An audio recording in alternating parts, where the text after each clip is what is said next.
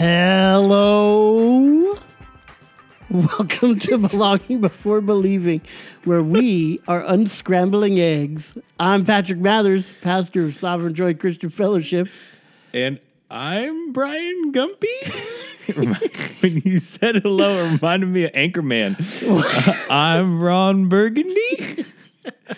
hello. I think. yeah. Yeah. Is that what we're doing? if you put a question mark on there, he will read it. Good job.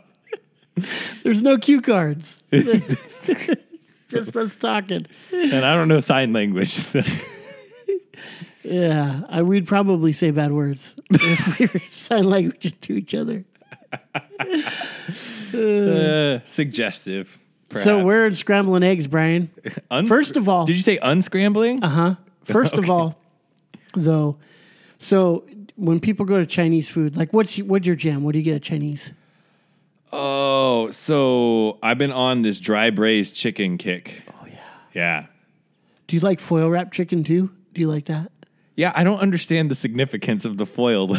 It, it when you unwrap it, it seems like it's just normal chicken. It, it's kind It of tastes like great. It's yeah, it's kind of like uh, one of those cuties, those mandarins. It's like way more work than it's actually worth once you get what's inside. yeah. Yeah. Sunflower dry, seed. Dry, Yeah. dry braised chicken, huh? From Happy Garden over here. I know. Dude, you don't go to Happy Garden, do you? Only a couple times. It's always with friends. You know I've been in their kitchen, right? I, you've been in every kitchen, dude. Okay, I'm not going to bust your chops, but just I maybe know. you should be wise. Ignorance is bliss. dude. Okay. Okay, and at the end of the day, it doesn't matter where you go to get this Chinese food. You're not going to feel great afterwards. The best Chinese kitchens, the cleanest ones, will still make you feel like garbage when you're done. Tung Fung Lo does not make me feel like garbage. It's the best one, but I'm still not like ready to do calisthenics when I'm done eating Right. Tong Fong Lo. Right. Dude, okay, so so I I like egg foo young. And it's weird, I'll be honest. It's Yeah. like a scrambled egg shaped like a bowl with gravy on top. You, you you should write the descriptions for Chinese menus, They'll just think it got translated. right? So the, like it's English. yeah, yeah, Yeah. yeah. So, uh, so I, I really like egg foo young. I, I don't know why, because I like know what it is as I'm eating it. I'm like, oh, this is not great to eat, but yet I love it so much. It's one of them guilty pleasures that I have. Okay, But I know you're going somewhere. I totally am. But go ahead. I just one last thing. So it just reminded me. So when I was in high school Mm-hmm. in Woodland, there was this place called King's Buffet. That sounds so. That's that sounds like you're going to be hugging your toilet in three hours. Don't get ahead of me. so so every single time you'd have the same experience. And we would go there because it was super cheap and we're high schoolers and whatever. We wouldn't do it very often for a very good reason. So it's the same cycle every time you went to king's buffet. Somebody presents the idea we should go to king's buffet. And then you think about it and it sounds good and you're like yeah how come we don't go to king's buffet more often? And then you go in it's like right by the mall and you know you see the seafood in the and- old skating rink. right? You see the seafood and you're like, yeah, I'm not eating seafood from a buffet. And then you get all like the deep fried stuff and you get all the sweet and Right, sour sauce can't that you wrong. can pour, that you can pour on there. It's a Chinese Yeah, buffet, yeah. yeah. And then you eat it and it tastes great on the lips and you're like, yes, this is the best. Why don't we do this more often? And then like you said, within 3 hours you're like, I'm never going to go to King's Buffet again. Bro, you said that last time. I'm serious. I'm never going to King's Buffet again. It's like that scroll that God told John to eat in the book of Revelation. It was sweet on his lips and turned foul and bitter in his stomach. Yes. King's Buffet. That's what was written on it. And King's then Buffet. and then 3 months later somebody will say, "Want to go to King's Buffet?" and you're like, "Yeah, why don't we go there more often?" You can eat so much food there. anyway, Buffets are generally uh, questionable. But also new band name, generally questionable. generally questionable. Sounds like a I've been on a roll with those, huh? right? So the what I used to say this phrase, and I was so stupid. Well, I still am stupid, but and we'll get to that in a minute. But I was so stupid. Like when I was a first a Christian, I cha- changed in lots of ways, but there were some ways that I didn't. And I still was very loud and aggressive. And I liked to say, spoke my mind and opinionated, when in reality it was just me being just a stupid jerk and, you know, not not realizing that I should keep my mouth shut. So my phrase that I used to say is, well, you can't unscramble an egg. So when somebody was like, you know, busting my chops or something like, "Oh, you're supposed to, you're not supposed to be like that. You're a Christian," and I'd go, "Hey, dude, you can't unscramble an egg," and that shut down everything. Like I never had pushback from that ever. Once I said that, they were like, eh, "I guess you're right." Don't you don't you ever say that to me?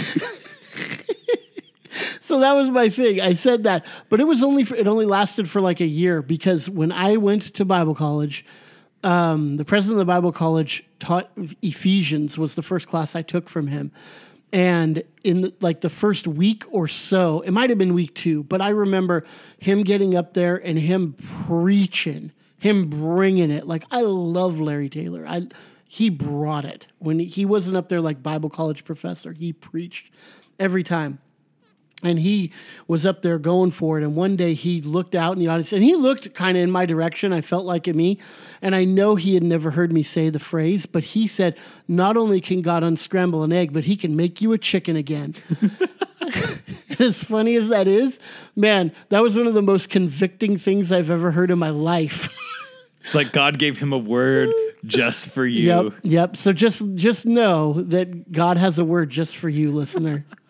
but the reason we're going here is because because we we scrambled an egg with one of our episodes, and God, by His grace, is in, in the business of unscrambling eggs. And don't go looking for it. It's gone now.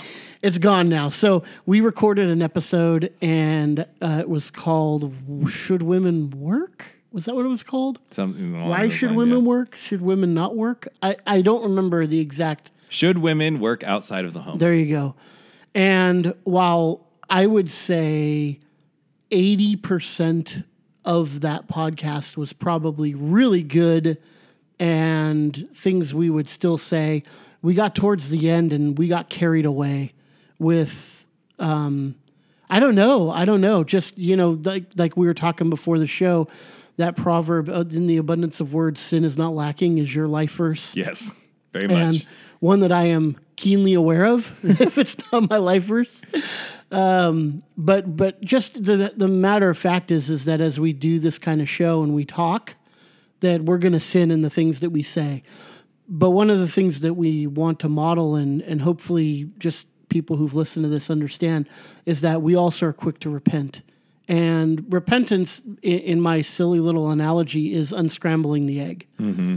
It, it doesn't always fix everything and make it all back to normal, but it certainly is um, the means by which God has given us to restore relationships. First of all, with Him, and then then with other people. Yeah, definitely. And it was not lost on me at all that the last episode that we had posted um, was the Black Lives Matter one, where we talk a lot about apologizing and a lot about coming to people.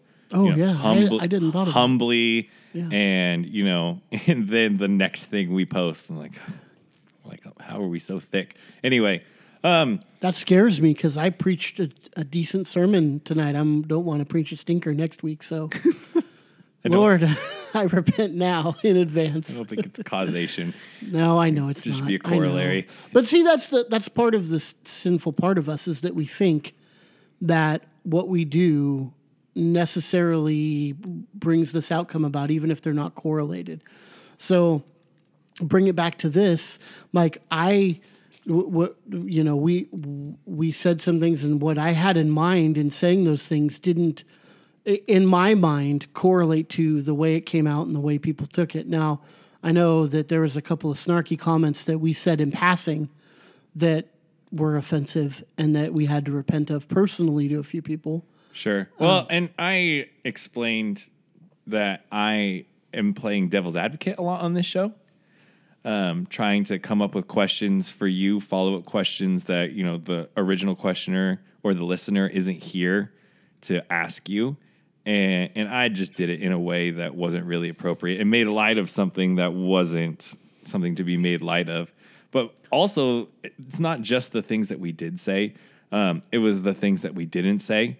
Um, it was at best a incomplete presentation of what is appropriate in regards to whether or not a woman should work outside of the home or not.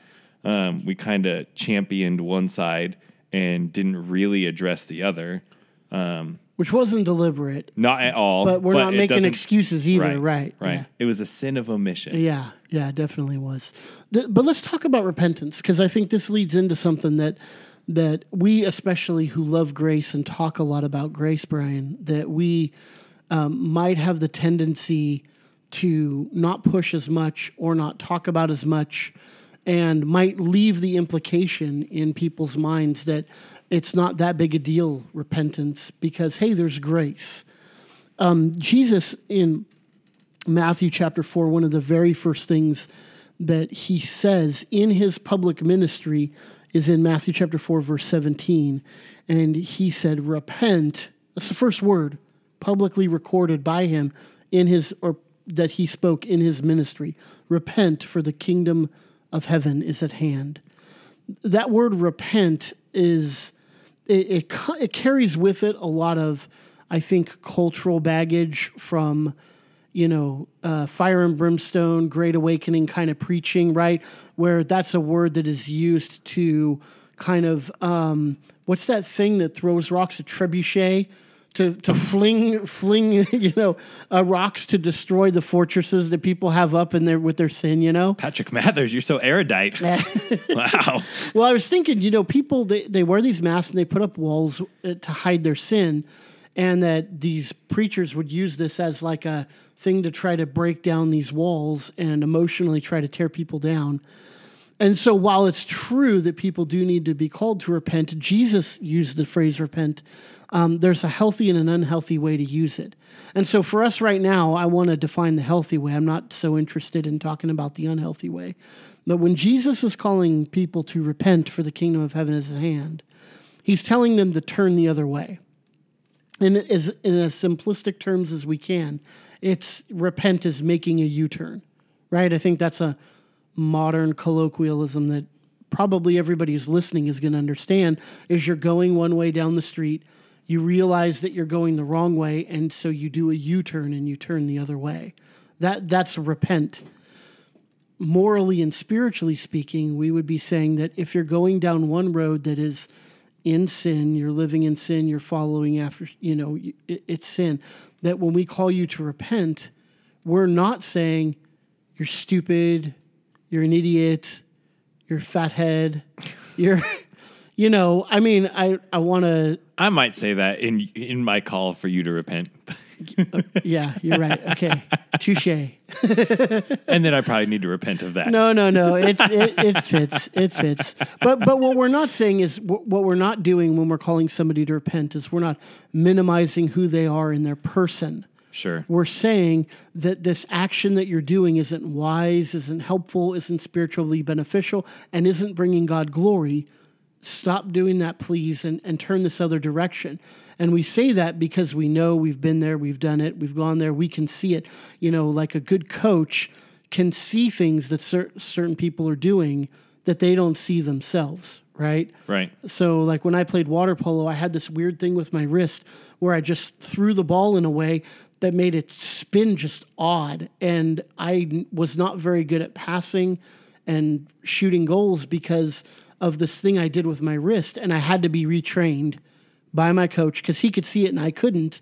And he wasn't a jerk for telling me that I was doing it wrong. It was actually helpful in the long run. I would say one area where your analogy, I don't want to say breaks down, but one area that I want to point out a difference Yeah. is that it doesn't have to be an expert to teach us something about how we have an area where we need to repent. Yeah. Um, like your coach, he knew all that stuff because he was great at water polo. Right. He he knew the sport really well. He knew all the techniques and everything. Um, it could be somebody who's not even a Christian, who points out our sin and in a real way shows us that we need to repent. Right. Well, in that case, I would say that it's the Holy Spirit. I mean, even Well, sure. though- I know you're not. I know. I know that that's. I just don't want to make saying. it sound like we're only going to listen when somebody who knows their Bible Oh, really yeah. well comes and calls us to repent. That's no, wait, what, what we should do is we should listen whenever the Holy Spirit convicts us. And you're right, that can come through an unbeliever, through an agnostic, through a marginal Christian, somebody who doesn't agree with our particular theological bent and perspective. But when we are in error and we do hear that we're in error and i think the big thing is that the holy spirit convicts us is when that happens um, then what we need to do is repent. Turn the other way right? We need to go the other direction. Now the bible does say that repentance is a gift from god. It does say it in several places and uh, that's a good thing. So what i want to emphasize there is that when somebody does call us to repentance the knee jerk reaction is to avoid, to distance ourselves, to to shy away from, to try to whitewash that tomb, if you will, or fight. or fight, um, push back. All of those, all of those things are our natural knee jerk reaction. But the wise thing to do is to stop, to pray, to consider exactly what's being said, and see if there's any validity in it. Because for the most part, I think more highly of myself than I ought to. You think more highly of yourself than you ought to. And when somebody comes and says something to us that we need to realize, well, that there's there might be truth to this. You know, I remember Alistair Begg one time um, getting a, a letter from somebody, and and he was worried because he had just preached on something that was very scathing and very, um, in his mind, controversial. And he got a letter back from somebody, and all it said was, "Pride comes before destruction, and a haughty spirit before fall." So, with that in mind, he You guys didn't see my eyes get all but big. they got big. They Yeah. got buggy, right? And and rightfully so. If I got a letter like that, I'd be like, whoa. And and while my first reaction might be to be like, of, shut up. Of course, you can just quote me passages. The reality is, is I want to stop and consider. Okay, I'm not entirely certain what this is getting at, but what I do want to do is I want to be very careful to think this through. And if this is something that I, I am definitely being proud and haughty, I definitely don't want to fall. I don't want my spirit to be destroyed. I, I definitely want to take this to heart, which is the lesson that I learned from that particular preacher, Alistair Begg, is that that we he took it to heart and said, okay, I'm going to believe that there's truth here, Lord. So show me where the truth is. And so when we do things, so for example, we did this episode and we had said some things that were um, insensitive and, and careless and outright hurtful to um, some people. And the, you know, part of it is is nobody's heard this episode. Like eight people probably have. And so if they have heard it, um, then you're probably aware of what we're talking about. And if you haven't, that's okay. Understand that we acknowledge that we're wrong. We re- we heard the um, issues that somebody had.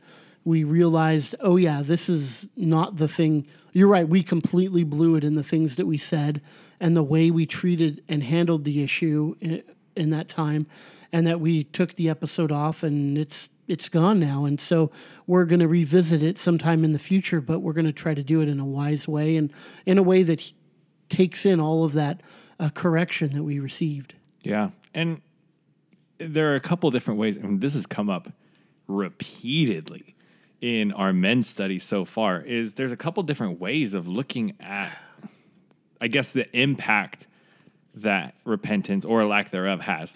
Um, one way that we've talked about it is we've gotten the habit of calling it like horizontally, um, the way that it affects our brother or our sister. yeah. Um, but also, for lack of a better phrase, vertically, um, in the way that it impacts our relationship with our father. um, in a weird way, in a not fun way, when we sin, more often than not, we sin against more than one party. We sin against God in how we're disobedient, and we sin against our brother or our sister in the way that we treat them. Um, and so you can definitely feel the strain that's put on that relationship with your brother or sister. And a lot of the time, you can feel the strain that's put on your relationship with God because you know that you're being disobedient. And until it's addressed, um, until you acknowledge and repent of that, I, I don't know how to explain it to somebody who hasn't experienced it before. It could because it's not as if your position with God has changed. It's not that you know now you're in a position where you would be damned, you'd be struck down if you don't you know repent right now. Right. Um, but at the same time, just like me and my wife can have a fight and there's strain there, we're not going to cease being married. This isn't going to lead to divorce, but it needs to be dealt with for the relationship to be healthy, um, for us to interact in a way that's healthy again. Yeah, when so for when I walk through repentance, the th- how I do it is so I, I hear from without, sometimes from within, but we'll go from without since that's what we're t- talking about right now. From um, hear from without. Here's a problem. Here's something you did. It if it was wrong, it was sin. The first thing that I do now is pray, Lord, is there any truth to that? If the Holy Spirit convicts me in that moment, sometimes I don't even have to ask that question because I know immediately, oh yeah, this is. I don't always, but sometimes I do. When when I know that it was sin, then what I try to do, I don't want to say I'm perfect at this for sure, but but my what I try to do is I try to in that moment immediately confess my sin to the Lord. Ask for his forgiveness. Ask for him to give me that right spirit within me, like David prays for in the Psalms, so that I come to the person with the right spirit. Because with the Lord, I mean, I can go back and forth and wrestle with him and not damage that relationship because ultimately I'm going to bend my knee Right. ultimately I'm going to be right with him. However, that person, I could do permanent, serious damage if I'm not wise about how I go about this. So I ask the Lord to, as I repent to the Lord, to give me that right spirit to show me how to best proceed. Because sometimes it's going to be bending over backwards apologetic. Sometimes it's going to be just acknowledging my sin and moving forward. And if I do address it with that person, it's just going to make it work. You know, it's just, it's not going to be healthy. Um, and sometimes there's something in between that I need do need to just acknowledge. Yeah, you're right. Thanks for letting me know about that. Um, I corrected that and move on. So I, I want to do that rightly. So I pray, Lord, forgive me of my sin. I, blew it here. Give me the right spirit. And then I trust as I go forward to go talk to that particular person that I will have that right spirit going forward and that that reconciliation would happen. That isn't always the case. There have been plenty of times where I've gone to people. I remember one guy in particular where I, I did. I, I don't think I did the things wrong he said I did, but I took it as okay. Maybe I honestly did, and I apologized in every way, and even went and washed his feet to try to, you know, exhibit. Hey, I am I'm willing to do whatever it takes to restore this relationship, and it never happened. And we're we, we've never had our relationship restored. Now my conscience is clear before the Lord because I've repented, meaning that I've turned the other way. I've asked Him for forgiveness, and I've gone to that brother as often as I could to try to reconcile, and it never happened. So I have to, in that case, trust Him to the Lord. But that's the extreme example. Most of these instances, when we're convicted, what we need to do is is see, oh yeah, here's where I sinned, acknowledge it, and go way out of our way to try to make peace and to try to reconcile. Yeah. I think that in regard to how it affects our brother and sister, it's a lot of considering them more important than ourselves. Oh, good. Yeah. yeah. And when you have that attitude, you're going and genuinely believe it, you're you're going to be willing to repent of things that maybe if they had treated you that way, you wouldn't have even cared. Right. Just blown it off. Yeah. Right. But in considering them more important than yourself, then your idea of what's okay and what's not isn't the standard. Yeah. Um, not, That's so wise, dude. Sorry, I don't mean to interrupt you. I just want to say that's like you can interrupt me to call me wise that's so anytime you want. no, that's good. That's that's a good point. No, it it's just it's just the easiest way to keep your ego in check. It's the easiest way to keep what you consider to be right or wrong, what you consider to be okay, not okay, what you consider to be rude or courteous or whatever else uh, out of consideration. Um, obviously, above all else, we want to be obedient to our Father in heaven, but we also want to, like I said, treat our brothers and sisters as more important than ourselves. And if that's our aim and our goal, then they're going to be the ones who point us in the right direction when we've missed the mark in that regard. Do you do you find that that's hard to do for you? To think of other people better than yourselves because it seems to me that that's not our natural mode of operation.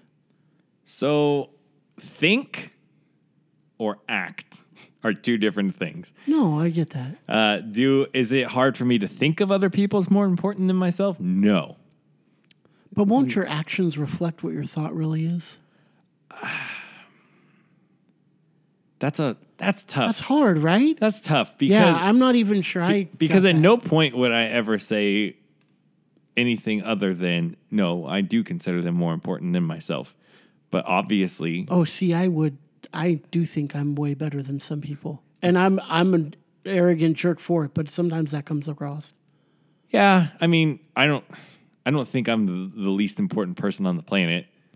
I would never say that. That's me. Right. So so of course like I, I would be the same as you at times, but you know, I don't hmm. know. Like I just I have those days where I mean we were just talking and I'm I'm telling you about some things that are on my mind and I tell you, "Oh, I know I'm not unique in these ways, but I feel like some of these things are really hard for me to deal with." And in that sense, I kind of was saying like my problems are more important than some people's because they're unique. More important than mine, because you're telling. No, no, no, no. I'm not. I'm not being a jerk there. But in that moment, Yeah. and there's nothing wrong with that. Yeah. In that moment, you're telling me your problems, and whatever I would say right there in that moment, all I would be doing is saying, "Oh yeah, well," Trying to and, one up. and trying. It would come across as one upping. It would come across as, "Well, your problems aren't as bad as mine. Well, you got it good." You know, the the. You see what I mean? Yeah. So uh, yeah, I'm- wasn't trying to be snarky there No, I, I get it. I'm- so so I, I think that that it's it's we say we want to think of ourselves better and that is exactly the right thing to say and it's so rich of a mindset to have it's so helpful in so many ways even for you guys who listen to this who aren't christians if you really go and try to think of other people as better than you it's going to take you far I'd love for you to come further and know Christ as your Lord and Savior too. But but that is a good lesson to learn, and it's a hard lesson. And I think that's why we're having this Yeah. this right now. Is like, you know, there's some areas where it's just downright hard to to do that. Well, I'll tell you, I, I I think it's so important when I got to do that wedding a few weeks ago. Yeah, I I, why? I wrote it into the ceremony about That you screwed up.